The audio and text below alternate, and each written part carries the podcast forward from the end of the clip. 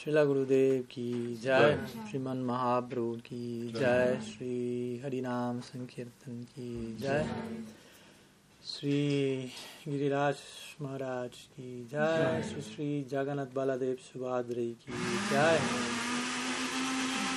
Okay. Jai Jagannath. Jai.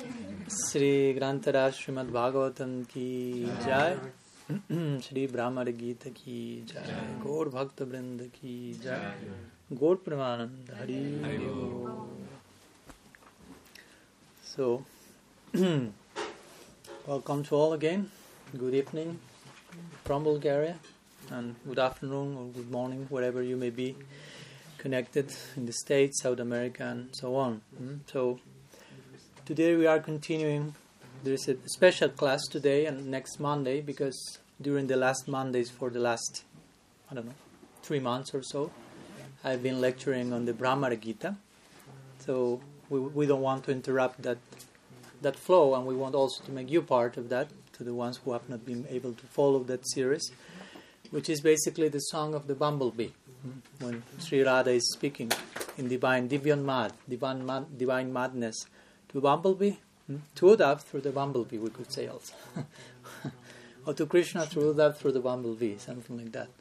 So today we are in our meet- meeting number 13 already. Mm, So I will make some brief brief recap for those of you here present who have not been following this series very briefly, especially of the last lecture. And this is somehow connected to what we will be starting from tomorrow here in Bulgaria, a series on of lectures on Mahaprabhu in, in Jagannath Puri, all of which converges in his staying in Gambhira and his relishing Radhabhav and being successful in the main purpose of his descent. And Chaitanya Charitamrita, we mentioned this some classes before regarding Bhramar Gita, that the Chaitanya Charitamrita says that the experience that Mahaprabhu had in Gambhira exactly corresponded with the mode in which Sri Radha spoke to the bumblebee. Hmm. The ecstasy of separation, in other words, that she was going through here in the Bhramar Gita is the exact parallel of what Mahaprabhu, Krishna, in the mode of Radha, in separation from Krishna, was experiencing in his last chapter of his Leela. So it's a very interesting correlation between Gaur Leela, the higher, highest point of Gaur Leela, and this Bhramar Gita, which, according to many acharyas, is the most important chapter of the whole Srimad Bhagavatam, chapter 47 of the 10th canto. And of course, this song of Sri Radha, Bhramar Gita, is one of many songs in the Bhagavatam. There are many songs, and there are six main songs of the gopis in the 10th canto of the Bhagavatam, which are the um, Venu Gita, Pranaya Gita, Gopi Gita, Jugal Gita, Viraha Gita, and Bhramar Gita. So we have been going through all of them in Spanish for the last three years. so now I'm finishing that series with this last one series of Bhramar Gita, which we, I'm doing in Spanish and also in English. Hmm? So today we are studying the eighth verse. This is our meeting number 13 because we made five introductory meetings to give context to such a high point of the Bhagavatam. And then we are spending one lecture for each one of the 10 verses of Bhramar Gita. In, each one of these 10 verses, Sri Radha speaks again in Divyonmad, which means divine madness, the height of her Mahabhava, Adhirudha Mahabhava more. Hmm? And she speaks different types of what's called colorful talks or de- delirious, you say? Delirious speech called Chitra Jalpa. So there are 10, 10 types of Chitra Jalpa, and Bhramar Gita has 10 verses. So each one of the 10 verses of Bhramar Gita correspond with each one of these types of Chitra Jalpa. So we are also trying to, to follow that. So today again we are seeing verse number 8. There are 10 verses in the Bhramar Gita. So we are reaching the end of this section. And this is verse 19 in the 47th chapter of the 10th canto. But as usual, I'm making a not so brief recap of the previous class, generally. Uh, so I will do it nonetheless.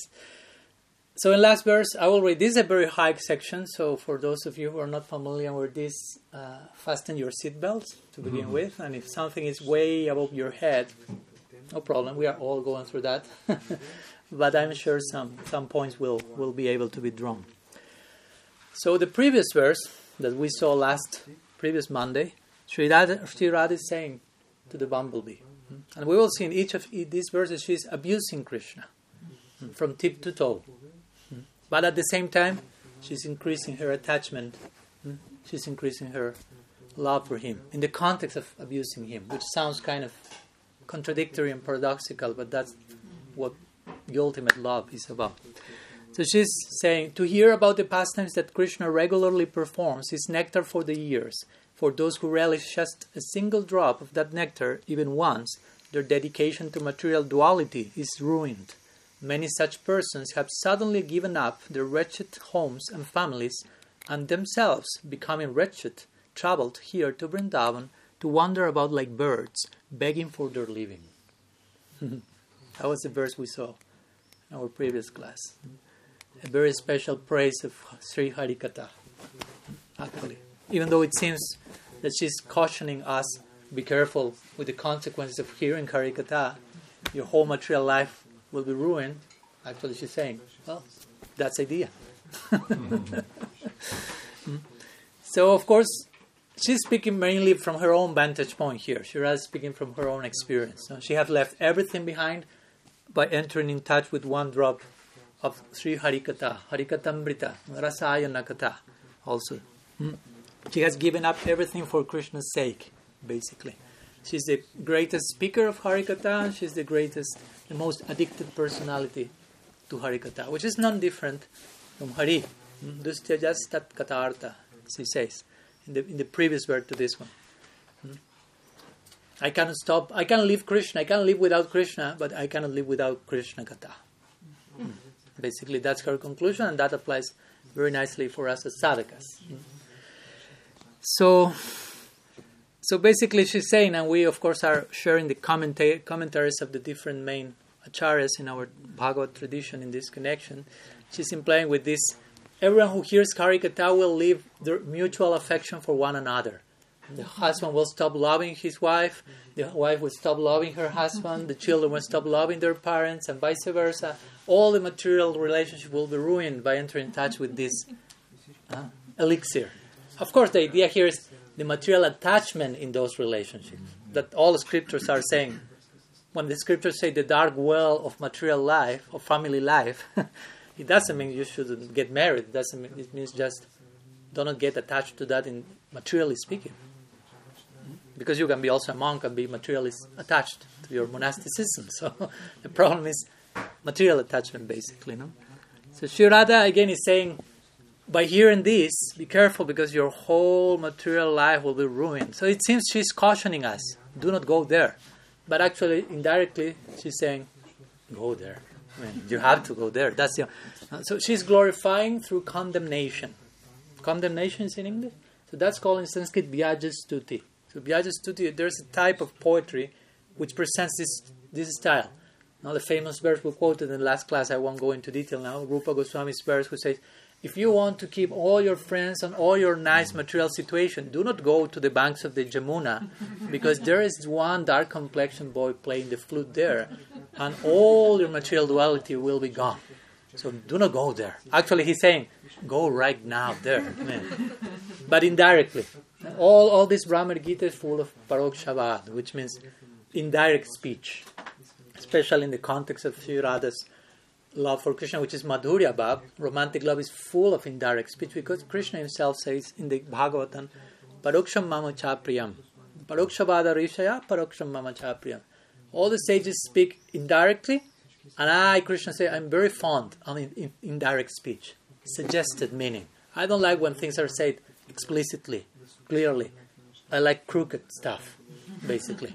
when things are not said directly. And romanticism is full of this. So since that pleases Krishna so much, for Sri only lives to please Krishna, so she speaks, her speech is full of this parokshabad. Mm? And we need to develop proper ears and eyes to catch that. Mm? And therefore, Sri Radha is implying here this message about Krishna, this Harikatha, is very difficult to put aside. I mean, it's so difficult, so impossible, basically. Because ultimately it constitutes supreme goal of life. This is the glorification here. Harikatha is our ultimate goal of life. It's not just a means to a goal, but the goal itself. The Bhagavatam says, Nibritta taraseru pagiya manat, mavosada chotra mano viraman, This Harikatha is compared like with a tonic, like a medicine, but also in Ayurveda, you have many medicines like ashwagandha or some others, which you can take even when you are healthy.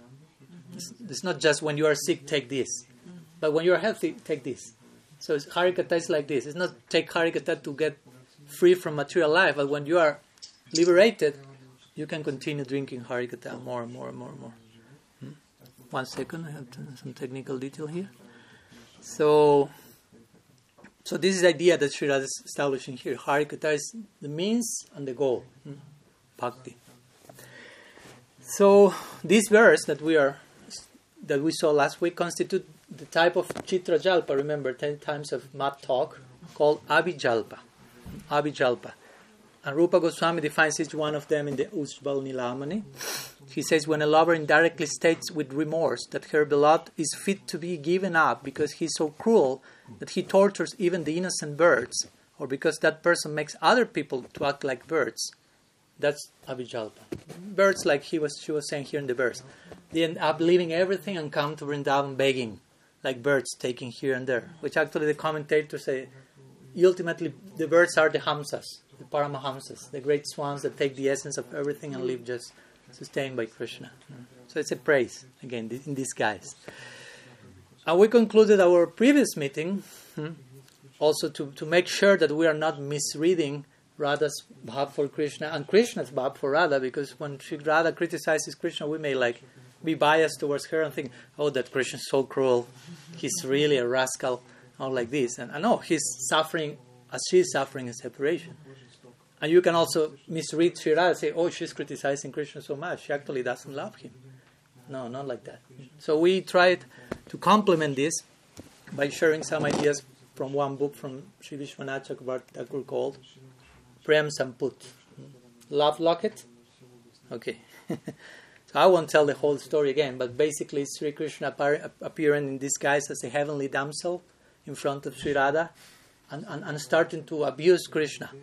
Krishna himself in disguise saying, "Oh, you don't deserve that, Krishna. You're, you love him so much, but he's such a womanizer and playboy and rascal. He's leaving you all in the Rasa Lila. Then he left you alone. He doesn't love you, and you love you." So Sri Shira said, "No, no, no, no. It's not like that." and she starts to explain to Krishna, without realizing he's Krishna, how Krishna loves her and how she loves Krishna. So, so really make it clear how both of them are really the same person, if you will, one soul in two bodies for the purpose of rasa. But the point is that Krishna, as a heavenly damsel, criticizes Radha, uh, Krishna, and is abusing Krishna like Sri Radha is abusing Krishna here in the Bhramar Gita. but Radha said, no, no, no, it's not like that.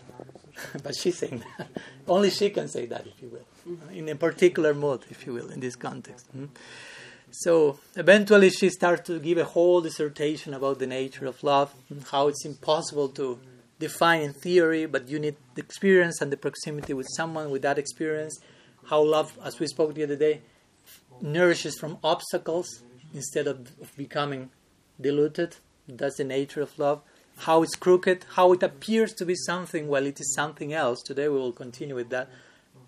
Especially between Radha and Krishna, it seems that's lust. No? It seems that it's some teenage romantic affair, but it's the purest, more like pure type of love. Hmm? But it disguises itself. That's the nature of love. It's crooked, it's indirect, and it's humble. So it doesn't present it, oh, I love you. That's the nature of love. If you love someone, Sri Radha says, you won't say I love you. For many reasons. One of them is, again, it's indirect. You won't be like, I love you, I love you, I love you, I love you. Second, you won't feel the need to say that. Because if I tell you too many times I love you, you say, why you are telling that so many times to me? I mean, mm-hmm. you're trying to convince me about something. and finally, because when you love someone, I love you. You say I. Still, there is a sense of I. In real love, you lost. You are in self-forgetfulness. The sense of I and you as separate units, as my Guru Maharaj will say, I and you became we. Mm. So real love won't allow for this type of speech to happen. Hmm? And we see in this world so many people say, "I love you," and after two weeks they are in, in the in the court, like dividing the properties and all this stuff. so that happens also. So she concludes in this way, no? like describing all this and Krishna as the heavenly damsels, eventually says, okay, if, if your love for Krishna is real and his love for you is real, by the strength of your love, you will have to be able to make him appear in front of you now, if you meditate in him only. And Sri Radha says, oh, that's a challenge. But uh, she tries. So she closes her eyes like a yogini and starts to pray to Surya Dev, it's her Dev. Hmm? If I have, if I really love Krishna, so that they please make me him. And meanwhile, she's with the eye closed praying. Krishna is taking off all the garments of the heavenly damsel. so when she opens her eyes, oh, Krishna is there. Oh, confirming your love is is real. So a brief summary. Again, it's a very beautiful work that I, I really recommend you may you may study. Not so long, also in detail. So that's some not so brief recap from the la- last class we have. So today we are continuing with verse number 8 hmm, of this Brahma Gita. Uh, so before going to the verse itself, I will, because between verses there is always some situation that connects one verse with the other. The bumblebee speaking, but actually the bumblebee that Charya mentioned is not speaking, but Sri Radha in her Divyonmad hears the bumblebee buzzing and she interprets. He's saying this or that or that, and she replies to that so-called speech with the next verse and the next verse and the next verse.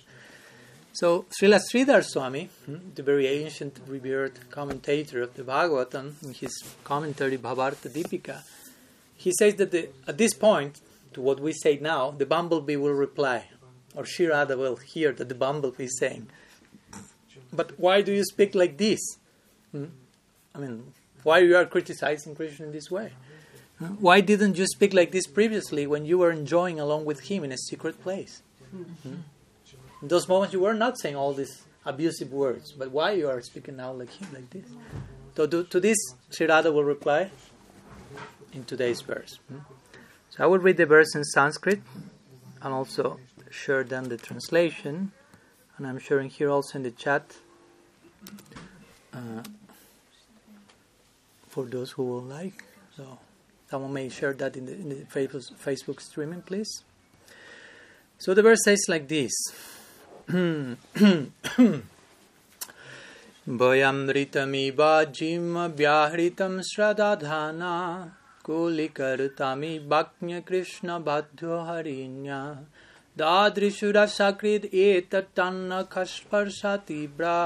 Smararuja upamantrim bhanyatam manyabharta. so Sri Radha says, replying to the bumblebee, if you will, faithfully taking his deceitful words as true, I mean Krishna's words as true, we became just like the black deer's foolish wives who trust the cruel hunter's song. Thus, we repeatedly felt the sharp pain of lust caused by the touch of his nails. O messenger, please talk about something besides Krishna. Hmm? So again, these are very esoteric sections of the Bhagavatam, very deep meaning, which seems to be something else, and we really need the revelation from our Purvacharyas to really unpack the content of this. But first, let's go a little bit to to the word by word meaning of this verse. Hmm, the first line says again, Bayamritam iva jima vyahritam sradadana. So Sri Radha says Bayam. Bayam means we. So she's speaking in the name of, of the other gopis. Hmm, so Bayamritam iva jima. So ritam means true, iva means us or like. Hmm, and jima vyahritam. Jima means deceptive, and vyahritam means speech. So his deceptive speech we took it as if it were true, basically. Mm-hmm. No? Shradadana. Shradadana means trusting. We have that type of trust in Him without the Krishna's words to us. Now we will explain later which, which type of words were true, while now we are realizing they were, it was full of deception. So again, try to bear in mind who is saying that and in which context. No? Do not conclude like, oh yeah, Krishna's a cheater, or I don't want to worship him. Yeah, no, no, try to really maintain the proper context of this. Second line says, Kulita Rutami Bhagnya Krishna Baddho Harinya. So then comes some analogy to further illustrate Krishna's deceptiveness. Deceptiveness? Okay. Kulika means the hunter. Hmm? Hunter. And Rutam, Kulika Rutam. Hmm, so Rutam means um, like the song, the song of the hunter. This is a classic analogy given by the gopis on many occasions. So, Agnya. So Iva as if, so a comparison is made, as if, not like the hunter. Hmm, Agnya. Agnya means foolish. We, naive girls, innocent village people, uncivilized girls, we really didn't understand what's going on. Krishna Badvo Harinya. So Krishna Badvo, Krishna is refers to Krishna, but here it doesn't refer to Krishna. Krishna refers here to the black deer, so which receives the name Krishna because Krishna also means black. If you go to a dictionary, sometimes Krishna will be translated as black. Mm-hmm. Okay, for us, it's much more than that, but she rather uses this idea also to abuse Krishna in this context. He's black outside, he's black inside. His heart is dark, deep dark. One, some verses before, she even she was afraid of even mentioning the word Sham or Krishna, black. See, I'm afraid of everything blackish. So she referred to Krishna two verses or three verses back, like asita, which means non-whitish, which is a way of saying blackish, and which is a way of saying Krishna. But she, in, in that particular sanchari, every one of these verses are sanchari bhavs. Sanchari bhavs means transitory ecstasies, mm-hmm. which may take the form of abuse, fear, jealousy, envy, all this unbecoming stuff that we are told to transcend as sadhakas. but when our sadhaka life makes full circle and we are there on the Siddha platform, we are like, oh, the things are here back again. huh? But all properly expressed in the context of Lila. So, uh, Krishna Badwa. Badwa means the wife. So, the wives of the black deer. How do you say in English? Deer also, the female deer? Yeah. How you call so, no. male, female deer? Doe. Doe. Doe. Yeah? Mm-hmm. Doe is plural also? Or does? Okay, no problem. I don't want to put you in a complex situation with your mother tongue. and Harinya, Harinya means the doe. Mm, so here is speaking about the two of them. No? So just like the black deer's foolish wife were attracted to the cruel hunter song, we were similarly attracted to hmm, to the cruel hunter, the black hunter, Krishna. Dadrishura Sakrit, third line. Itat tannaka sparsati So what happened? Hmm? She says, Dadrishur, we experience a sakrit, means repeatedly, hmm? etat, this, tat naka, his tat naka, nails. Hmm? So that's the analogy with the arrow of the hunter, mm. Krishna's arrow like nails. Hmm? Sparsa means the touch, the contact of those nails, tibra, sharp. Hmm. so we, we, we were similarly like pierced as the black deer's wife by the hunter's arrow. We were similarly pierced by the contact of that black, whatever, hunter called Krishna. and the last line says, Smara rucho pamantrim bhanyatam anyabarta. So smara means last. Hmm? Raja. Rucha, sorry, means the pain. Hmm? So all this creates in us the pain of lust. So again, we will clarify this because hmm, is has lust? And which type in that case? so then she directs to Bumblebee and say, Upamantrim. Upamantrim means messenger. Oh messenger, Bhajyantam Anya Bharta. Bhanyata means please speak. Anya. Anya means something else, other. Hmm? Bharta, topic. Hmm? Speak about something else apart from Krishna. Because again, Sri Radha in her, in her madness, she's hearing this bumblebee speaking about Krishna at every moment. Well, it is only buzzing here and there. I try to understand. She's speaking to the bumblebee as a messenger, while the actual messenger is Uddhava. Mm-hmm. And Uddhava is there witnessing all the situation. Until now, he was not able to open his mouth and say a single word yet. He's totally speechless and fiberglassed and dumbfounded, like witnessing Sri Radha's Mahabhav he will deliver the message, but till now he's receiving a message. so he's being schooled. He, read, he thought, I will school here. No, no. You enter for your PhD in Braj. He will receive his PhD here. So let's go to different commentators to this verse and trying to unpack its meaning in order of seniority. There is something there on? Or this working? that some ampl- amplifier? the fridge. Oh, oh, oh, okay, no problem. No, no, no. If, if it's the fridge, no problem. Okay. So we will continue. Thank you. In order of seniority, first we will go to Sridhar Swami's commentary, and then we will go to Sanatan Goswami, and then we'll go to Jiva Goswami, and finally we will go to Vishwanath Chakravarti Thakur. Of course, they will share similar points in between, and that's, that will be a way of going over and over to this verse. So let's go first to Srila Sridhar Swami. Hmm? so he's, paraphr- he's saying basically that Sri Radha here implies that just as the doe, doe, just as the doe who are wives, so it seems it's plural also, just as the doe who are wives of the black deer, being foolish, trust they trust the song. Now the song of the hunter, it, it imitates the deer. Mm-hmm. Somehow he's able to do that. So the does trust, oh, my husband is calling me, basically. And that creates a whole parallel idea because we will see now how also Sri Radha will refer to Krishna's them, the gopis, as Krishna's wives, like creating these ideas. We will see. So in the same way that the black, uh, the, the wives of the black deer follow the imitative mm, song, if you will, of the hunter, as it were true, believing it were true, mm, and therefore the result is that they experience the pain being struck with his arrows. That was the result of being attracted by that song. In the same way, we trusted the song also, but the words particularly of that crooked one. We see that in this verse, generally Radha won't refer to Krishna directly by name, but he will say the non-whitish, the crooked one, he who, and so on.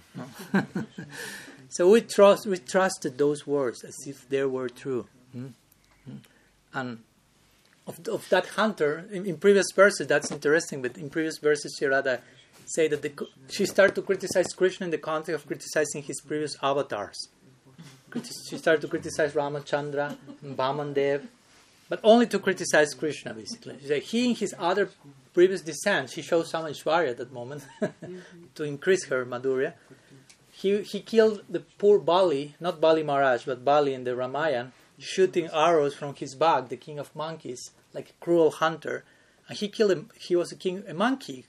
Why you will kill a, a hunter? Is someone who kills an animal for eating his flesh and surviving. But you cannot eat the flesh of a monkey. So that type of killing is criticizable even by hunters. and that was done by Krishna as Ram. And Ram is known as Maryada Purushottam. So if, if, if, the personification of Dharma behaves like this, what to speak of Krishna? Ramachandra is Dhirodatta, a very sober dharmic hero. Krishna is Dhira Lalita, just a carefree, playful lover. So he's much more critici- worthy of criticism, and so on. So here's going back to the idea of the hunter, no, and saying Krishna is even in his most dharmic avatar, even hunters criticize him. so what to speak himself as Krishna, and, and he's another type of hunter, as you can see. so similarly, we have experienced this pain again and again, like the wives of the black deer. Hmm? And what is that pain? The acute torment that comes from lusty desires. Again, now we will clarify what this agitation refers to. Hmm? Caused by the contact with his fingernails. Hmm? So she said, please narrate some other topic. Hmm? So again, why lust? we say we were doing this summary with the Prem Samput, but Sridhar tells to, to Krishna, actually Krishna has so much Prem, but his Prem is hiding in the form of lust, in the form of calm. Hmm? That's how love hides. Hmm? So the, the love of the gopis is called, how is called? Rupa Goswami. How does Rupa Goswami call love the gopis? Yeah, second word. Yeah, thank you. Good compliment. Kama Rupa Bhakti. Hmm? Kama Rupa Bhakti, which means I mean, not the gopis, the one of the gopis here. Yeah, Kama Rupa Bhakti is the love of the gopis, which means something that Rupa takes the form of Kama. And Kama is generally translated as lust, like selfish desire. But again, it's taking the form of that. It is not that. Because the very definition of Prem, of course, is the very opposite of lust. Atmendriya pritibamcha tari balikam krishnendriya priticha dhare premanam. so it is say that uh, lust is defined as being in love with your own senses, basically, and just trying to satisfy the. Can you come closer because someone else is coming? Mm-hmm. Maybe you can have. And prem is defined as living for Krishna's sense enjoyment. Kam is living for your own sense enjoyment. That's Kam. And prem is living for Krishna's sense enjoyment. So Sri is the very personification of living for Krishna's sense enjoyment. So it cannot be Kam. It's prem, but it takes the form of Kam. It's hiding. It, the glory of Prem tends to hide itself, especially the type of prem that Sri has, which is parakiya. Parakiya means illicit, illegal, according to social norms, if you will, which increase the, the, the, tension, the emotional dynamics of it. Hmm? The very word gopi comes from the verbal, the beta, the, the, the, the, the which in Sanskrit gup, and gup has to do with gupta. Gupta means hidden. hidden. So gopi means constantly they are hiding, hiding their love. Because, again, in the dynamic of the lila, it is not something that can be expressed openly. Hmm? So that creates another sense of intensity, dynamic, union, separation, and so on. Hmm? So, in this way, basically, the main differ- difference between Kam and Prem is not the form it takes outside, out- outwardly, outwardly, yeah. Yeah. but the inner motivation. You follow? Because externally it seems that Sri Radha's attraction to Krishna is out of like a teenage lady, a teenage boy, and that's all. Romeo and Juliet, or whatever analogy you want to make in the West. But when you examine the inner motivation, you realize, oh my gosh, this is the highest degree of selflessness and self forgetfulness in divine love and extreme sacrifice, and so many virtues are there. Hmm? So again, externally they may seem the same. Internally, they're an ocean. There's an ocean of difference between the two, and that requires from us internal vision. Therefore, because if you judge only judge things by their external appearance, you will be really misled. I mean, you, you can read the Bhagavatam, and that's what happened. I mean, many people read the Bhagavatam and concluded you are worshiping a, a, a, a perverted God or something like that. Degraded personality. He's dancing with so many ladies. I think here in, in Eastern Europe was the situation, right? It was in Poland that one nun t- t- took devotees to the court. Mm-hmm. Oh, yeah, yeah. You know the story. I will tell it briefly for you to know. You, you must know, but this nun took the devotees to court, saying, "You are worshiping a, a playboy god, basically.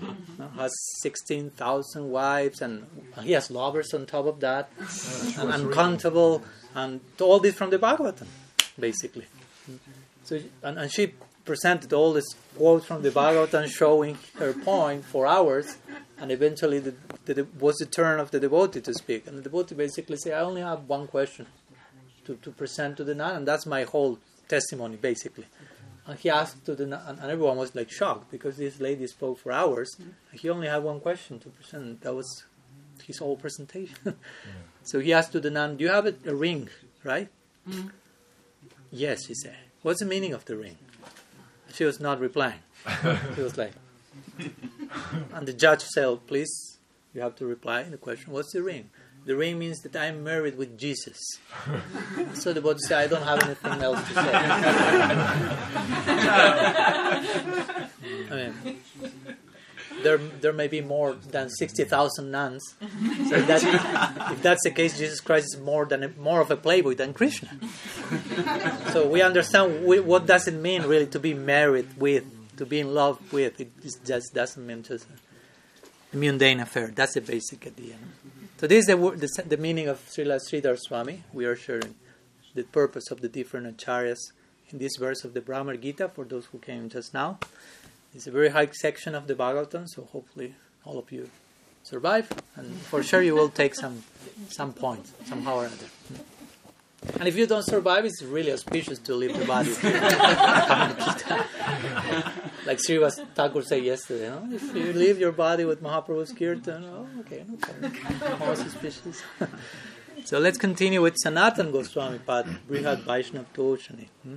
commentary. So he's paraphrasing Sri Radha and therefore showing the implications of her speech. So he says, hmm, or she says through him, basically, by hearing his pastimes, all this is connected with the previous last two verses also. The gopis say, We experience great pain. What can be said? Again, they are saying this in the madness of separation. It's not that do not hear about that. It's the pain of love. And as we mentioned, as we were speaking today with Krishna Karnam, when you love, you suffer also. But you suffer in the context of love. It's a, a whole different constellation of material suffering. So for us, it's not about stop suffering, we say today in the morning, but learning to suffer. Learning to suffer, finding purpose. And for sure, Sri Radha is finding purpose. The word purpose in, in, in, in Sanskrit can be translated artha, mm, or prayojan also sometimes. So, Prem Prayojan Panchama Purushartha, the highest level of purpose is discovered in love. So, when you love, you you discover the ultimate purpose of everything. So, your suffering is in the context of the greatest mega ultra super purpose. so, it's worthy experiencing. It's not just I have to avoid that, but actually it's desirable because so much purpose is being drawn from that. And that applies for us as sadhakas, know, that we sometimes we stop we want just to stop suffering, but we don't want to learn from the suffering. So so, so many deep lessons here. Hmm? So Sanatan Goswami Prabhu continues, what can be said, paraphrasing Sri Radha, by his false words, false words, we have experienced great suffering, believing his false words to be true, we suitable for the black person, were like wives of the black deer. Again, Krishna Krishna refers here to the to the black deer. Krishna Sara sometimes called also. and remember, she said before in previous verses, Alama Sita Sakai, no? enough of friendship with that non whitish person. Hmm, something like that. Whoever needs to come here, no problem. And then she continues through Sanatan Goswami.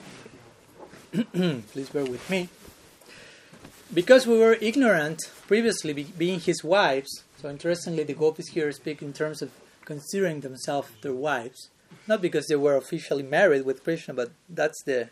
I mean, they are they they, they are in swakiya with Krishna, in tattva. In bhava is parakiya. In tattva it's swakiya. We never hear the term parakiya tattva. It doesn't exist because in tattva they belong. In fact, they belong to one another. Swakiya means to belong to one another. So they belong to one another. There's Swakiya in Tattva. That's what Jiva Goswami presented Radha and Krishna link in the context of Swakiya.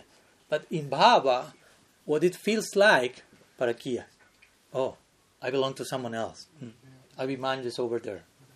Radha's so-called husband. And so. so that creates this whole tension and dynamic. So she says, we, we, we thought that we were his wives. We felt like this. That was our experience with him.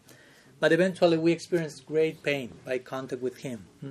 We believe the words of your cheating friend, remember, she's speaking to the bumblebee, taking the bumblebee as a representative of Krishna.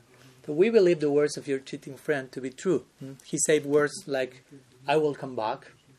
Remember when Krishna departed from Mathura, say, I will return. Hmm? In some few days, two, three days, now some considerable months have passed. And also then he sent another message with some messenger being in Mathura. I will return eventually to to see my relatives and so on. Many messages like this, which are actually the which keep the gopis and all the Brajavasis alive in separation from Krishna. The only little like thread that keeps them alive, their pran flow in their nostrils is this promise of Krishna, I will return. That's the only because they think if Krishna returns and we have died, he won't be happy with that. That won't please Krishna. So somehow or other, we have to struggle to remain alive for his pleasure. That's a consideration. If it's for me, I would have died after one second. Krishna departed. They would say. But since he said he will mm. come, and we still believe him, even though he's a cheater, somehow we have that hope he will return. So we, somehow we have to manage to remain alive, to struggle to keep. I mean, again, this is, a, this is important to understand. When you love someone, that's how you will feel. For us, may sound like weird and extreme, like you're struggling to remain alive. Maybe you have some dysfunctional emotionality there, some depre- depression crisis. You want to commit suicide. It's not because of that. Because you love someone so much that you cannot just keep your life without that person.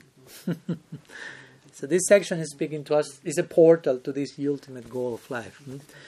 So somehow we are maintaining our life with the hope that he will return. Hmm? So please speak about something else. Hmm?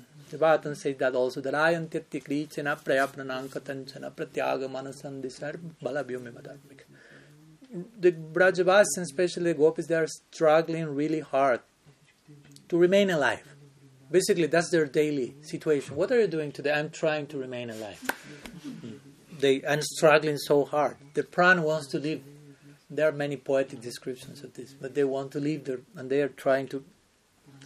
Because yeah, their pran is with their prananath, with their praneshwar. Krishna is their praneshwar. He's the lord of their pran, the lord of not only their breathing, as we say, but the, how say, sighing.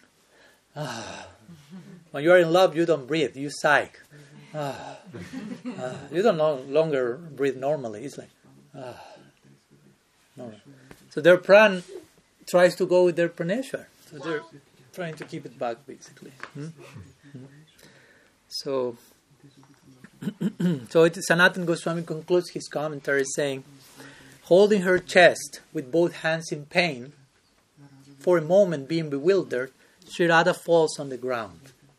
That is indicated by the word etat. Etat means this, and this means to this pain, this pain and feeling. So when she says this pain, she indicates that by putting the two hands on her chest and collapses and, and faints, basically, after saying these words, after finishing these verse. So you can imagine um, Uddhava, how it's witnessing, witnessing all this and really what's, what, I mean, he doesn't understand what's going on, but he kind of understands something is going on, something unique, something that I, I mean, I'm starting to know Krishna from another perspective now because he thought he knew Krishna. I'm so close to him. I'm his minister. He great friend, great devotee. He had this ego, if you will, and now he's realizing I don't have a clue who Krishna is. Here I'm finding Krishna, discovering Krishna in Krishna Prem. In this type of Krishna Prem, I'm finding another Krishna. He has Krishna Prem. His Krishna Prem showed him a type of Krishna.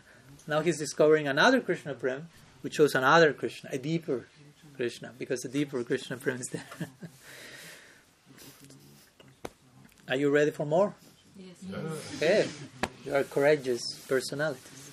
So let's continue with Srila Jiva Goswami's commentary, hmm, which he has many commentaries, interesting. He has the Laghu Vaishnav Toshani, he has the Krama Sandarbha, and he has the Gopal Champu, which is again some way another narr- narrative of the Bhagavatam. So similarly to Sridhar Swami's idea, hmm, Sri Jiva Goswami Prabhupada suggests that Sri Radha is hearing the bee, the bumblebee, saying to her, hmm, "Why do you say that Krishna is a danger to Dharma?"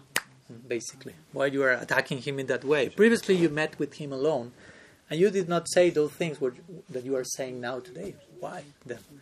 Or Jiva Goswami says maybe the bumblebee is suggesting, "Oh, lady, first hear the message from your lover, and then consider." what to say, how to act. Then you can become angry if you want. Do not become angry in, advance, basically. so Sri Radha will reply with this verse showing, I have very good reasons to become angry. it's not in advance. Already something happened for me to be like this. Hmm? So, according to Sri Jiva, Sri Srimati Radha is saying, for us, truth is not just imagination. I mean, she implies what I'm saying is not just my fantasy. It is based on pratyaksha, direct experience. I've experienced all the things I'm saying. I'm speaking with, I'm walking the talk, basically. with a, on it's based on perception in, in the present, what I'm feeling now, and what has actually occurred in the past. So I'm speaking with this type of background. Hmm? First, we took his words as remarkable. We took Krishna's great personality, as you do, Bumblebee, you consider your friend as a grand personality, you took him very seriously, we did, we committed the same mistake, basically.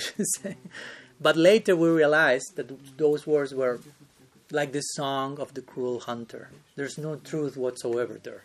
It seems true, but only some killing is hidden behind that. Some very like obscure, dark intention.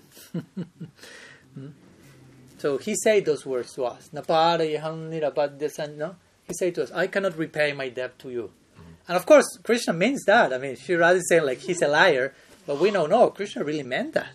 And then um, as Mahaprabhu, he tried to, to walk the talk also. he said those things as Krishna, and then um, as Mahaprabhu, as we explained some weeks back, he took sannyas. The gopis left all their family ties, all society. Krishna's Mahaprabhu, he's leaving Nadia, Sachi, Vishnupriya, and accepting sannyas. The inner meaning of Mahaprabhu's sannyas is part of his attempt to reciprocate with the gopis. There's an inner meaning to Mahaprabhu's sannyas. There's an external meaning, which is more connected with, okay, people will take me seriously, but the inner meaning is gopis will take me seriously.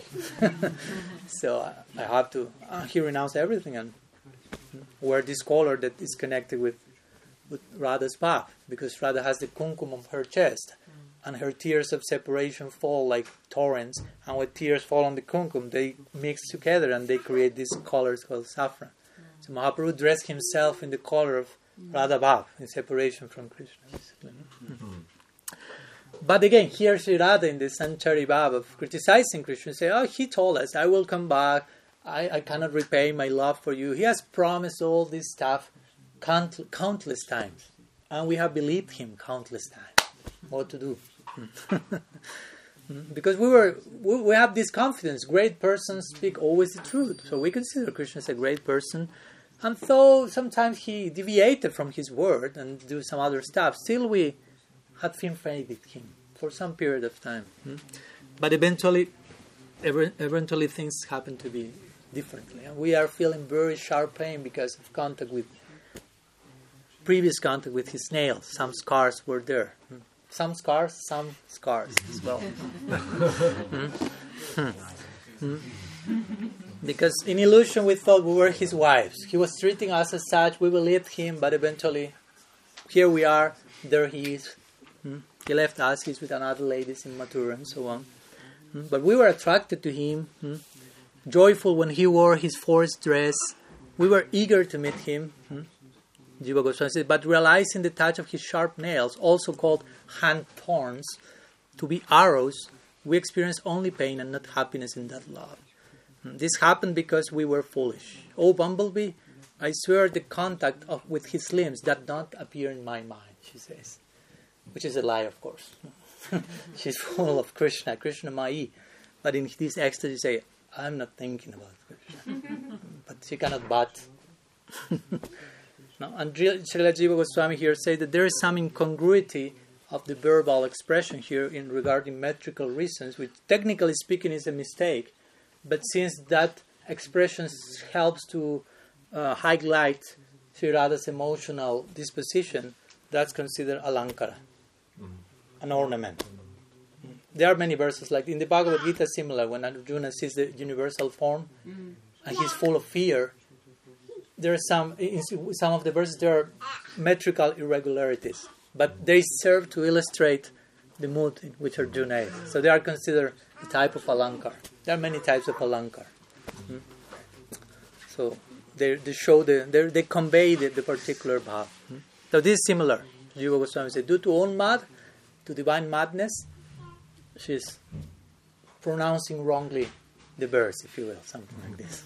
But that's the highest type of ornament. Sri Radha continues through the pen of Srila Jiva Goswami with the analogy again of the deer and the hunter. So the deer is hearing the sound of the hunter and he thinks that it's truly favorable for them. Again, the, the, the doe, the doe hears the, oh, my husband is calling me. I'm going for the meeting. So it's not dangerous. There's no danger implied, he will think, she will think. But then the experience is sharp arrows piercing their hearts. So try to follow the analogy. I mean, just as we experience the pain of love from his nails, we remember his touch and we are suffering. Not because the touch is suffering, but because we are in separation from him. That's actually the meaning here. All this has to do with Krishna is not with us. We long, we long for him. And then Sri Radha says, according to Sri Jiva, I infer, infer, infer from the inner pain that the touch of his nails is actually poisonous. Mm. There's some poison in the tip of his fingers. Mm. And the bumblebee, according to Srila Jiva Goswami, will say here, but all of you gopis are very respectable women, and you are comparing yourself with animals. That's not so befitting. So animals become food for men generally. So how can you compare yourself to the deer or to the doe? So, and Jiva Goswami says that Sri Radha considers the, the, the, the, the, the doe to be fi- favorable to, to her, like to be part of the same group, basically, like to feel some empathy. We have we are going through the same experience, so she's with us, basically, something like this. So Sri Radha includes the doe in in her group, basically, in this way, praising them as the wives of the black deer, which also says to me means the wives of Krishna. Remember, Krishna Badva. Krishna means the black deer as well. and also interesting, interestingly, Srila Jiva Goswami also describes the meaning of the word upamantrim. Generally, translated as messenger, but also upamantrim can can mean um, how is the word buffoon buffoon buffoon. In the Bhagavatam, that's appearing in, in the 19th verse of 17, seven, chapter 70 of the 10th canto. The word upamantrim is used for a buffoon. Hmm? So Jiva Goswami takes the, the idea of that Sri Radha will refer to the bumblebee as a buffoon here. Or jester, jester. So she's saying, according to Srila Jiva Goswami, to the bumblebee, Oh, jester, by your buffoon methods, you are a learned buffoon. She's speaking sarcastically. Give up joking. Give up some other news. Give some other news. Sorry. Whatever knowledge you teach, learn from him is not new. Any knowledge other than knowledge that of him does not give us fear. But knowledge of him, hmm, we are fearful of that non-whitish personality. Mm-hmm. Show mercy to me and talk about someone else, something else. Which again, it's not that she wants to speak about something. She cannot but speak about Krishna and hear about Krishna. She's a very personification of, of Krishna Kirtan and Harikatha. But in the ecstasy of separation, it seems she wants to hear about something else. So, end of the commentary, Srila Jiva Goswami. Still alive for Vishwanath Chakravarti Thakur Sarartha Darshini?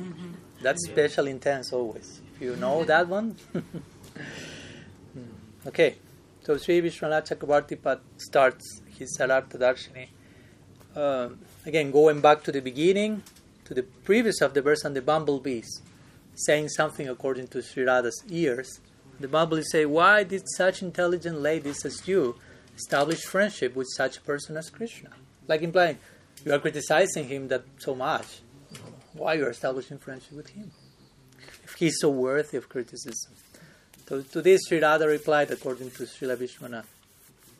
Well, we were so foolish to accept as true such lying words, such as the words he pronounced, Napariham nira. Again, this word, Napariham nirabhadya sanjuya. I cannot repay my love to you. Hmm? This is just like the wives of the black deer, who by having faith in the song of the hunter, see the result of his song by feeling the striking of his arrow. That's the result of following the song, following those words. And similarly, we are experiencing the sharp pangs of lust, quote unquote, because of the touch of Krishna's nakha or fingernails. Hmm? Then she continues through Vishwanath Chakravarti Pad. We have been extremely foolish, since even after once seeing its consequence, we repeatedly trusted Krishna and had to again experience the result. Mm-hmm. So this sounds like us tr- learning through suffering. Well, like I know this is not good, but this time it will be better. That's right. Oh no, it's the same. it's even worse. But after some minutes, but I don't know why some hope is coming in my heart. This time will be better. okay. So it seems that she's speaking like an ordinary human being, learning through having to go through certain things to learn through suffering. As the saying goes, two ways of learning: hearing or suffering. hearing from the proper source or suffering. But again, remember, this is aprakrita. This is not mundane. It seems mundane, but it's super transcendental. That's aprakrita. Seems mundane, but it's beyond Vaikuntha. But she speaks from that vantage point, from that humility. I'm an ordinary cowherd girl, girl, while actually she's the supreme goddess, basically. So she continues, basically. We trust his song again and experience this result, and this applies to the does, to the doe as well as to ourselves, who in both cases had to suffer repeatedly a distressful condition because of this call he made to us. Therefore, O jester, again he goes back, Vishwanath taking Upamantrim a jester. So Sri chastises the bumblebee in the context of this, and Uddhav by extension. Uddhav at this point is like, I mean, is she speaking to me or? Because for hmm. Uddhav, the bumblebee is not speaking. I mean, only Sri is hearing the bumblebee speaking. but Uddhav is like, all the things that she's saying to the bumblebee perfectly apply to me because I'm the messenger here. So, is she insulting me or the bumble? I mean, first of all, he's bewildered by hearing her insulting Krishna, who is Uddhav's master. Hmm. I mean, his devotion for Krishna is not in the context of bullying with him. but she's discovering, oh, they're insulting Krishna in Vrindavan. but at the same time, it's not an ordinary insult. The more they insult him, the more they love him. How this works. And in the context of all that, all the things actually are being said regarding Krishna, but also sometimes to me or the bumblebee. But she speaks to the bumblebee if the, if the bumblebee is speaking, but I don't hear the bumblebee speaking. So what's going on? So Uddhav at this point is short circuiting, basically. Mm-hmm. Now, this section also is called Uddhav Sandesh, mm-hmm. or the message of Uddhav, but also can be called Uddhav's short circuiting. Yeah, that's another extra official name of this section. Or Uddhav's PhD. He's actually receiving his postgraduate mm, instruction here. So here Sri Radha says, O jester Upamantrim, therefore, speak of other things which will make us happy, for news about Krishna simply makes us suffer. If you don't have any other subject to speak about, then leave this place right now. and this will be connected to the next verse. We won't be speaking that today, but in the next verse, I just give you the trailer. We will speak about next Monday. the bumblebee starts to fly somewhere else but not because she rather say that, but just starts to fly like a bumblebee, not on, on the same place over. But she rather connects. Oh, she's flying because I say this. He's now mm-hmm. going and telling Krishna all the things that. So she her mood changes suddenly. Mm-hmm. I, we won't go there now. Mm-hmm. but let me share some concluding words today. Uh, remember, each one of these verses of the Bhramar Gita constitute one type of Chitra Jalpa. Chitra Jalpa means, again, colorful. Chitra means color colorful talks, but also map talks because they are colorful in the context of Prem. So this is the type of Chitra Jalpa called Ajalpa. Hmm? Ajalpa. And how is Ajalpa defined by Srila Rupa Goswami? He says, statement spoken in disgust, describing how the male lover is deceitful and brings one misery, and that one should stop talking about him and talk about something more pleasant instead. That's known as Ajalpa. In other words, other things give happiness, whereas he's, he gives grief. Mm-hmm. So that's the type of mad talk we are finding in this particular verse.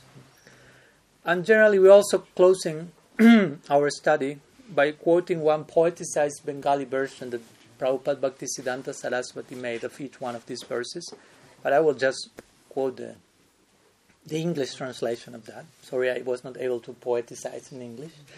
So, and it's another way of rereading the verse one more time before closing. He says, O messenger, Sri Radha says, just like a foolish bird, believing in the sweet songs of the hunter, gets pierced in the heart and suffers all kinds of miseries.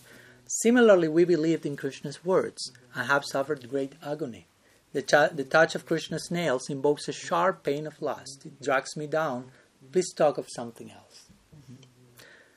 So some classes back, also in connection to Krishna's nails, we, we also quoted the Hamsaduta, which is a poem written by Rupa Goswami, where Lalita Sakhi is sending a message to Krishna in Mathura through a swan.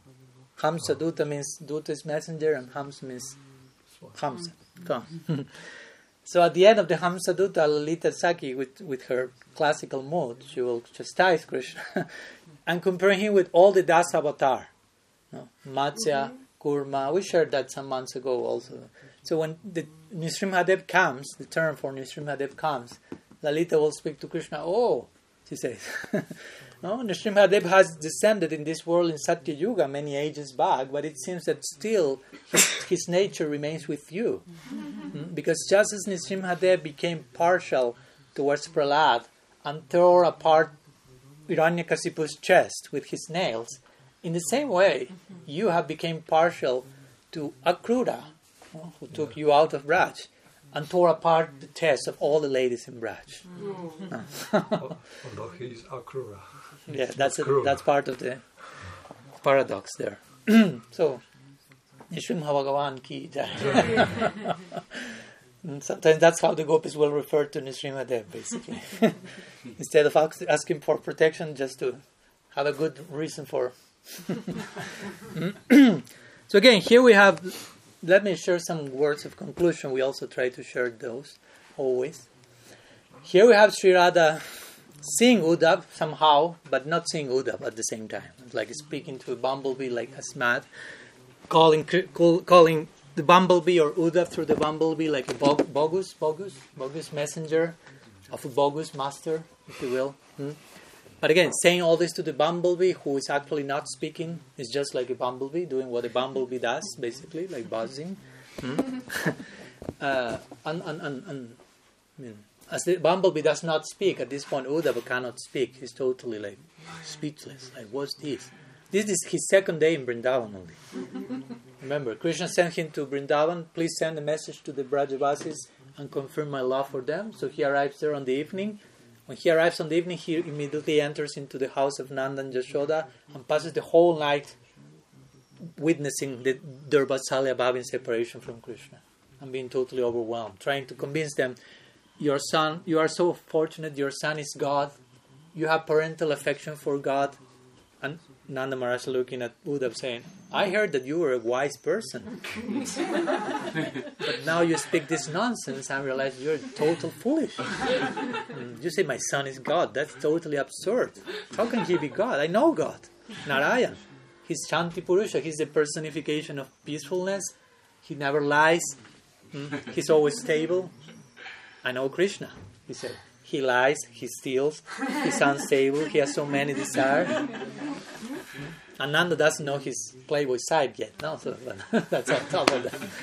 So Uddhav is totally like, what, what can I say? How can I, I gotta tell them stop lamenting because they are lamenting for Krishna in love. So that's his first night.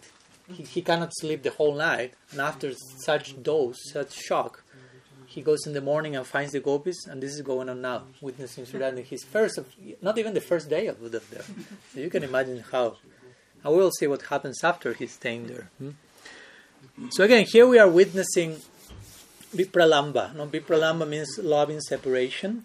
This is a very esoteric topic. So again, as I mentioned in the beginning, now some new guests have come. I don't know how much uh, these topics are.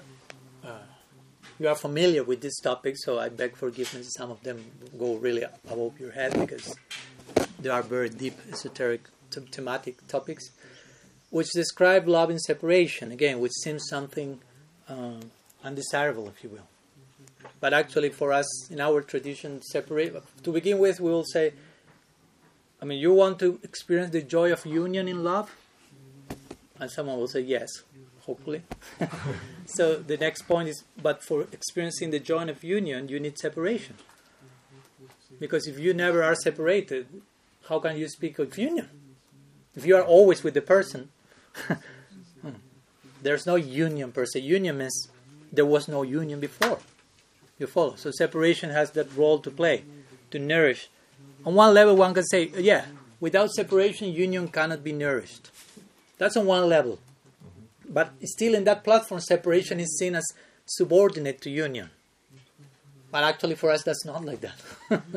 Vishwanath Chakravarti Thakur comments on this line, which is from the Ujjwal Nilamani. So he says, At this point, one may ask if separation simply nourishes the union, hmm, then it should be counted just as a mere, as a mere limb of sambhog, of union, of the rasa of union. But generally, separation is considered as a separate rasa altogether. Hmm. So one it is, what, what it is, and one it is called, why it is called rasa? Well, it, it gives so much pain, overtly at least. It seems they are suffering so much. And we say, I don't want to suffer. generally, we don't want to suffer. We were told, chant Hare Krishna, be happy. Do not try to say that to Sri Radha here. but the point is, here in separation, there is what we may call a paradoxical uh, joy. Externally, it seems pain. Bhaya Biswa Jalahai Vittari Anandamai Krishna Premi Adbhuta Charit. The outstanding, astonishing qualities of love. It, in separation, especially outside, it may seem like poison, but inside is like sweet honey, mm, nectar. Mm. So Vishwanath Chakravarti Thakur said, when the Nayak and the Nayika, the hero and the heroine, mm, in separation, go through the different stages of separation in Prem, all this in Prem, of course, they experience each other in separation in every single sense. Mm? Mentally, visually, mm? physically, even. Although there are separations, there is physical, mental, visual experience of the beloved in separation, what we call union in separation. Mm? So in that separation, they respectively, he says, they will embrace, they will unite with each other, and so on. And he concludes saying, this astonishes them so much that their separation, during which will this all occurs, can even be called Sambhoga Punjamaya, which means an abundance of union. So he said separation can be called an abundance of union. There is a type of union in separation. So that's called and and on top of that, that is the different nuance of opinions of our acharyas. Some acharyas say separation is better than union. Even. There's one verse by Rupa Goswami, Padyavali, 240. He says, Separation is better than meeting. Why? Why? It sounds masochist, but there's no masochism here. Why? The feelings are stronger. Yeah, yeah. But there's one point that he makes here, interestingly, in this connection. Because in, when in union there is one Krishna. Mm-hmm. Separation there are many Krishnas. Yeah, exactly. So that's a, this comes from this verse, which is originally from Sahitya Darpana, and, and Rupa Goswami has his own version. So mm-hmm. when you are united with your beloved, you see that person, one. Per, I mean, when Radha is united with Krishna, she sees one Krishna. When she's in separation from Krishna, she sees thousands of Krishnas. Everything is Krishna. Everything becomes. Everything reminds her of him. It's a, like augment, augmentation, upgraded version of, of, union. It's a form of union. Hmm? And that's what we find in our. There's a relishment in separation. That's the point in itself, also. We, we see that even in, in our Goswami, for example, the last, very last verse of the of the Sat Goswami Astaka. I describe how the Goswamis were not in Vrindavan just asserting, I saw Krishna, I am with Krishna, union, union, union. No the opposite. Here Adi Brajati Vikicha, hmm, like this, Chalaliti Nanda Suna. Where are you, Krishna? Where is Radha? Where is Lalita? Where are you? Where, are you? where, where, where? And crying and rolling on the ground. That, that, that was their Brajamandal Parikram. It's not like, okay, now we will walk some kilometers, let's take the bus. No, they were just rolling on the ground and crying and reaching the different lila stalls. so do not be concerned about fancy clothes in that those type of parikrams. You would just like the Braja Raj will be your your constant abhishek. Govardhana, where is Govardhan? Where is the Jamuna? Where is Krishna? That's the very last verse of Sat Goswami Astakam. Just crying in separation. And again, externally seems I don't want that. I, I had suffered so much. And these people say that this is the best thing possible for eternity. Oh my gosh. I, I knew one person like that. He joined Gaudiya Vaishnavism and he misunderstood all this stuff. So he said, Oh, no, no, I, I don't want that. And he became a Buddhist. No suffering, nirvana. No more suffering. No, no more anything. No, no self. yeah. So, but if you understand that we spoke again, this is not suffering as we know it, because we suffer generally because what? Because we don't find purpose in suffering, even on the material platform or our present situation. When we suffer, it's not we are suffering because of what we think we are suffering. We are suffering because we are not finding purpose in that particular situation. We are not finding the purpose in suffering, and that's yeah. giving suffering. The lack of purpose. Only lack of purpose gives suffering. The undesirable suffering. But when you love, I mean, full purpose is there. So even if, if it takes a form of suffering, there's purpose. So there's no real suffering as we think it. I mean, actually, real suffering is this one. Our suffering is just phantasmagoria or something. So actually, this suffering is an expression of full bliss. This suffering is another phase of ecstasy, of full bliss. Hmm? It's, it's paradoxical, but it works like this. In this world, it works the opposite, basically. Hmm? The so-called bliss in this world is actual suffering. Oh no, you know that. Everyone is running after so-called bliss. What's the end result of that? There's no ananda. Hmm. Sometimes it's called Jada jadananda. Jada means inert. The ananda, the blissful, the bliss, the bliss found in the inert stuff. It's like oxymoron, basically. and here, the so-called suffering is bliss. So it works like this. So in this way, in order to to pass, uh, you have some few minutes more, with your permission.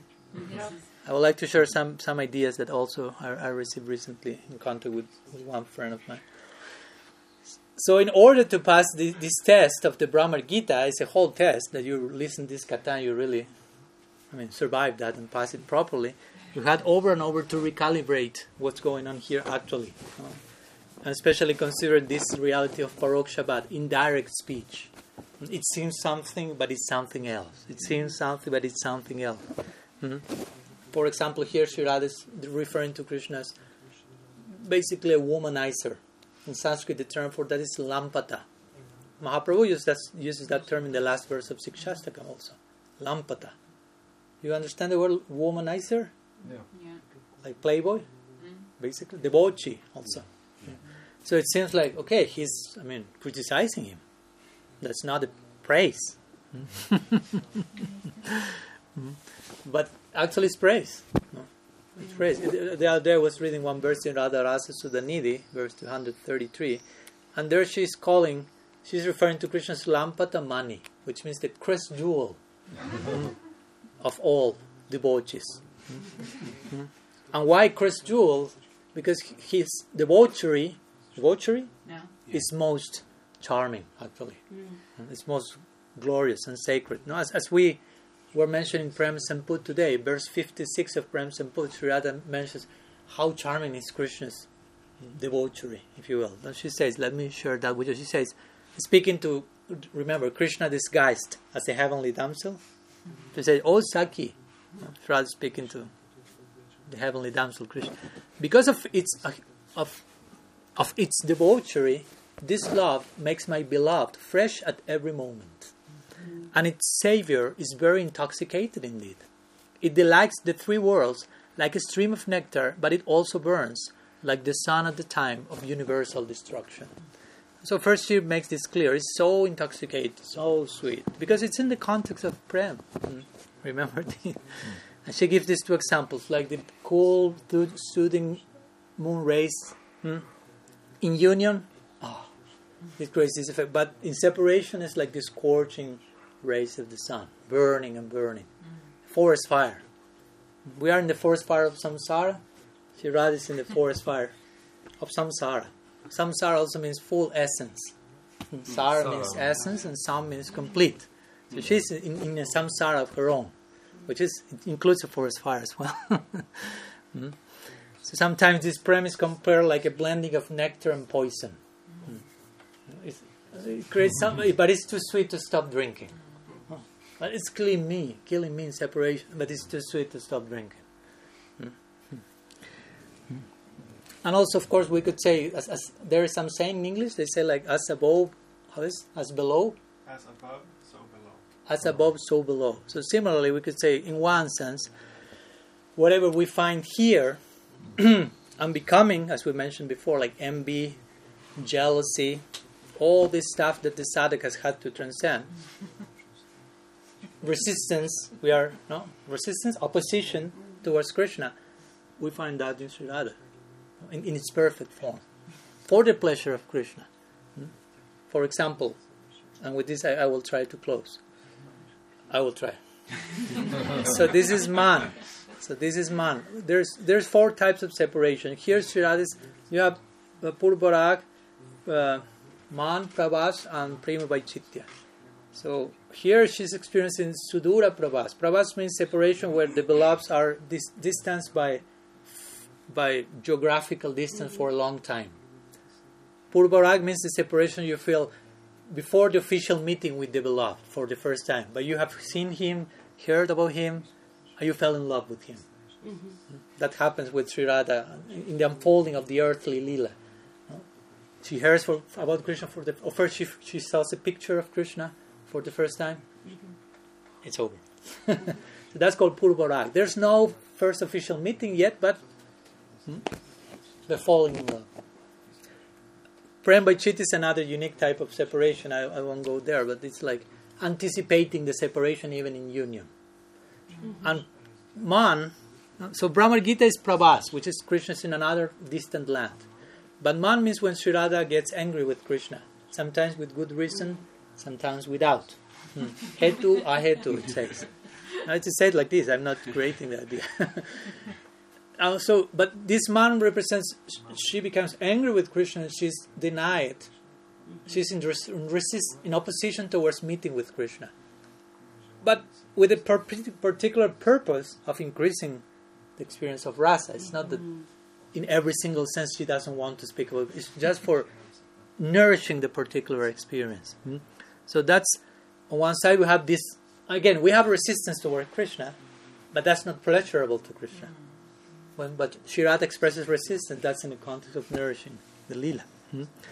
So there is one concept in this connection, and with this I promise I will close. maybe I have to break my promise. but in the Braja Stava of, uh, of uh, Raghunath Das Goswami, there's one verse which describes Yoga Maya. So Jogamaya is the the main, how to say, facilitator in the whole Krishna Lila, organizing everything. So she's the guru of everyone there in Braj. So there's one expression there which says, uh, Man Abhisarotsava. Hmm. So it's man means again resistance, and Abhisar means the opposite of resistance. When Sri Radha is running for meeting with Krishna, Abhisar sometimes is translated as love journey. No? When I don't know, Krishna plays the flute and Sri Radha just is running behind the sound. She's not there yet, but she's on her way. That journey is called Abhisar. We are in our own type of Abhisar, no? love journey, if you will. But she she she represents that. So the dynamics in Vrindavan in connection with Yogamaya Man Abhisar Utsava. Utsava means festival. So it's a, there is a festival of resistance and love journey. Like a way of saying union and separation, also, no, basically. Hmm? Or, or, rejection, rejection, you say? And, and search. I'm searching for, I don't want to see you. Now, in Man, Sri Radha will say, I don't want to see the face of that black snake, basically. And she will tell all her sakhis and manjaris, you just tap on the door, and if he shows his face, you know what to do already. Mm-hmm. and the manjari say, I have to follow the orders. No, Krishna will fall to the floor. Please give me allowance enter into the kunj. No, no. If I do that, I mean, I will be me myself will be kicked out from kicked out from the kunja. so like this. So one one friend of mine he defined this interestingly. He said like, I will read it literally. This this twin polarity, like the the energetic polarity of love which alternately repels and attracts. That's the idea of man and abhisar. Repelling, attraction. Repelling, attraction. Thank you. like twin polar ad infinitum, without stop, forever. And so man refers to this like resistance, basically. So when this man arises in Sri Radha, for example, nothing will change that. I mean, Krishna, no matter what Krishna says, Sri Radha is in man. No, she's manini. She's called like that. So until its purpose is nourished, is fulfilled, basically the purpose of that particular man mood is purpose, nobody will be able to calm her down, if you will, because it has a purpose to attain. Hmm?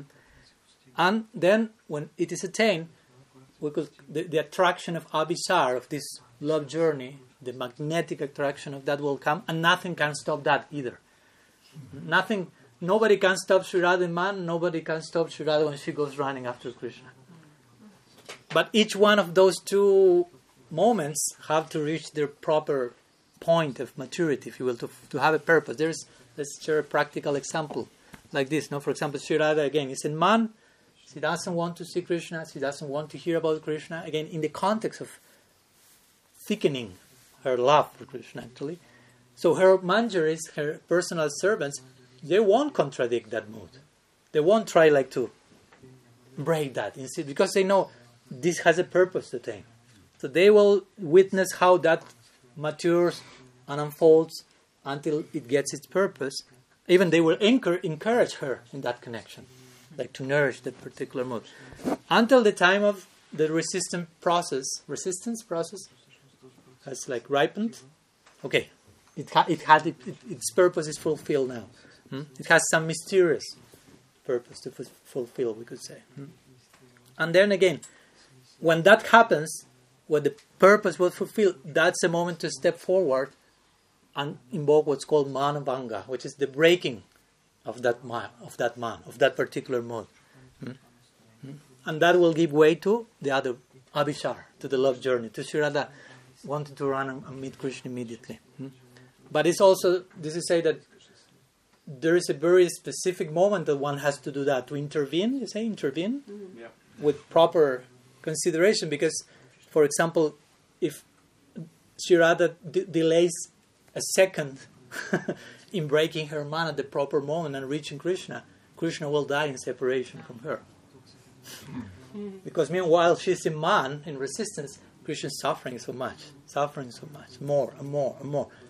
So there's a particular point when that has to be broken and Krishna is to be saved. Radha here is the one that seems she needs to be saved.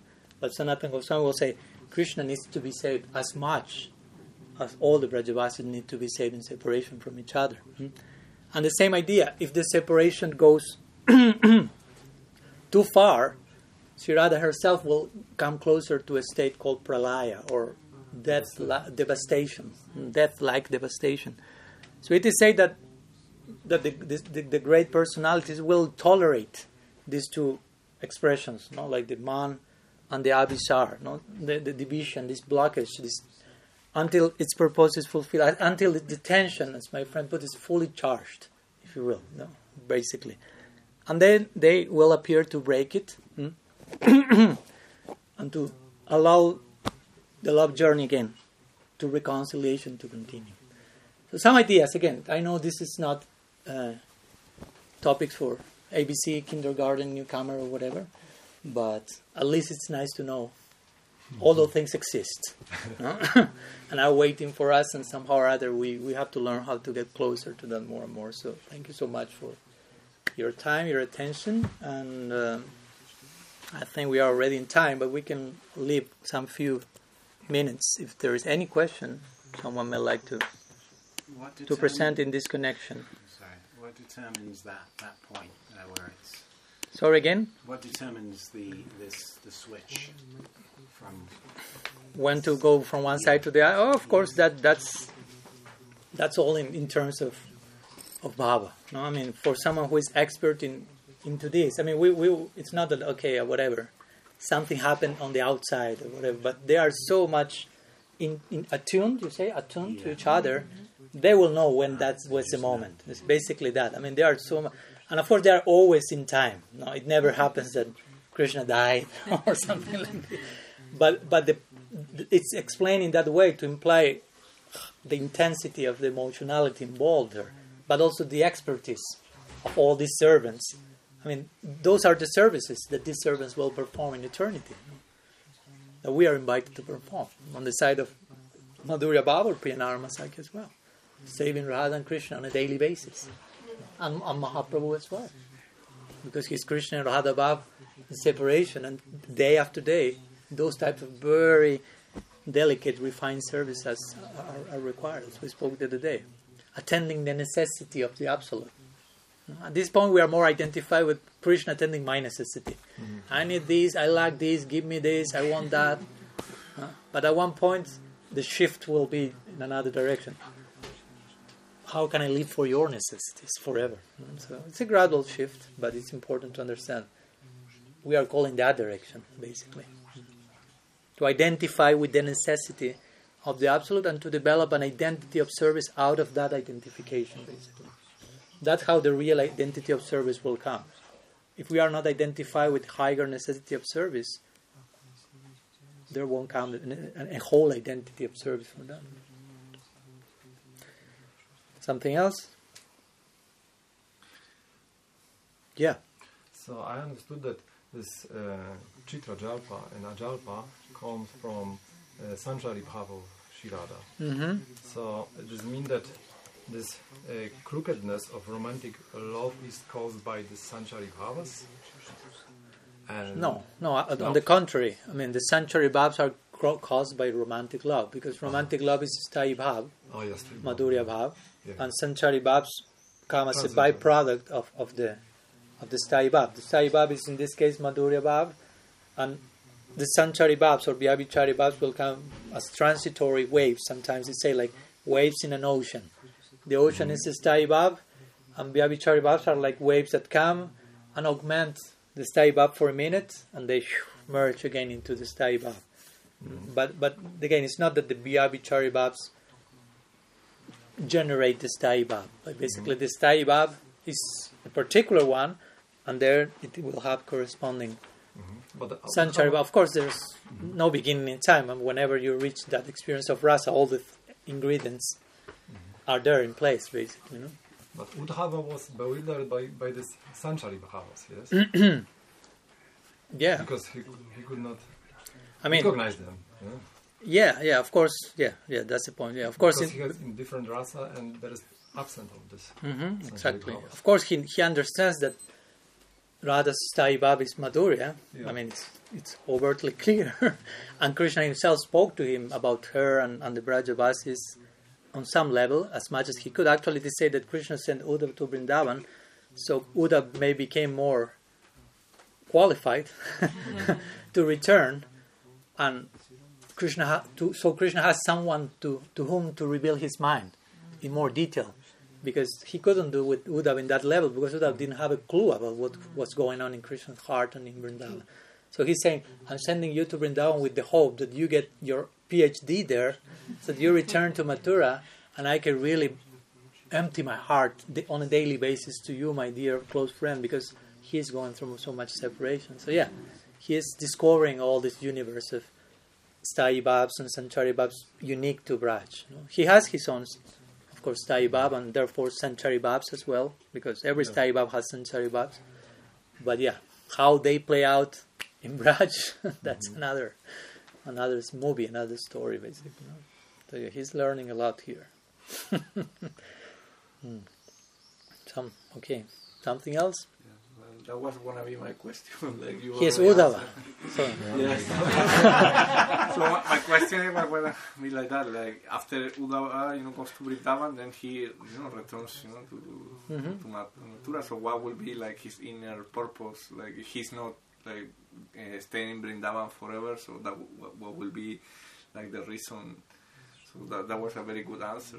That, that Krishna has someone, you know, to, to reveal his mind. Mm, in, mm so like Uddhava and Dwarka can eternally you know, do the mm. service. Mm. Yeah. In, in but nonetheless, Krishna says to that we will see that in the last sec because we will finish the Bhramar Gita and then we will have like five more lectures trying to make sense of all we saw. but before sending Krishna, uh, Krishna before sending Uddhav to Braj, he tells him, "You go there, you send this message, and after that you stay some time there." because he knew what will, was going to happen. So you, you won't, you we don't return immediately after giving the message. And of course, after hearing all this, Uddhav becomes totally like intoxicated with Braja Prem. I mean, he has his own bath, but that is affecting him. And he stays there to say like for seven months. And on a daily basis, he's going, and all the Brajavasis are taking Uddhav to all the Leela Stalis, all the places that Krishna performed pastimes and all of them are narrating each lila to Uddhav, and, and all of them crying, and, like these seven seven months, and all of them like at the end being very grateful to Uddhav. And at the very end of Uddhav's visit to Vrindavan, there are six famous verses he pronounces, like offering pranam to the Brajavasis and to the gopis in particular. And I will recite the last one because I recite always the last one at the end of this of this talk. When Uddhava, the very last verse before leaving Braj. So there is offering pranam to the gopis. He says, Bande Nanda Brajastrinam Padarenu Navikshnasa Samharika Tudgitam Punati Bhuvanatrayam. So this verse he says, Bande Nanda Brajastrinam. I offer my pranam to the ladies of to the gopis, to the ladies of the village of Nanda Maharaj.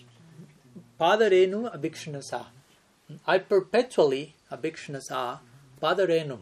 I take the dust of their feet on my head. So I, I put my head on the ground and receive the dust from their feet perpetually. Hmm? Abhikshnasa uh, Pandananda Brajastinam Padarenu Abhikshnasa Jasam Harikatot Gitam Punati Bhuvanatriya.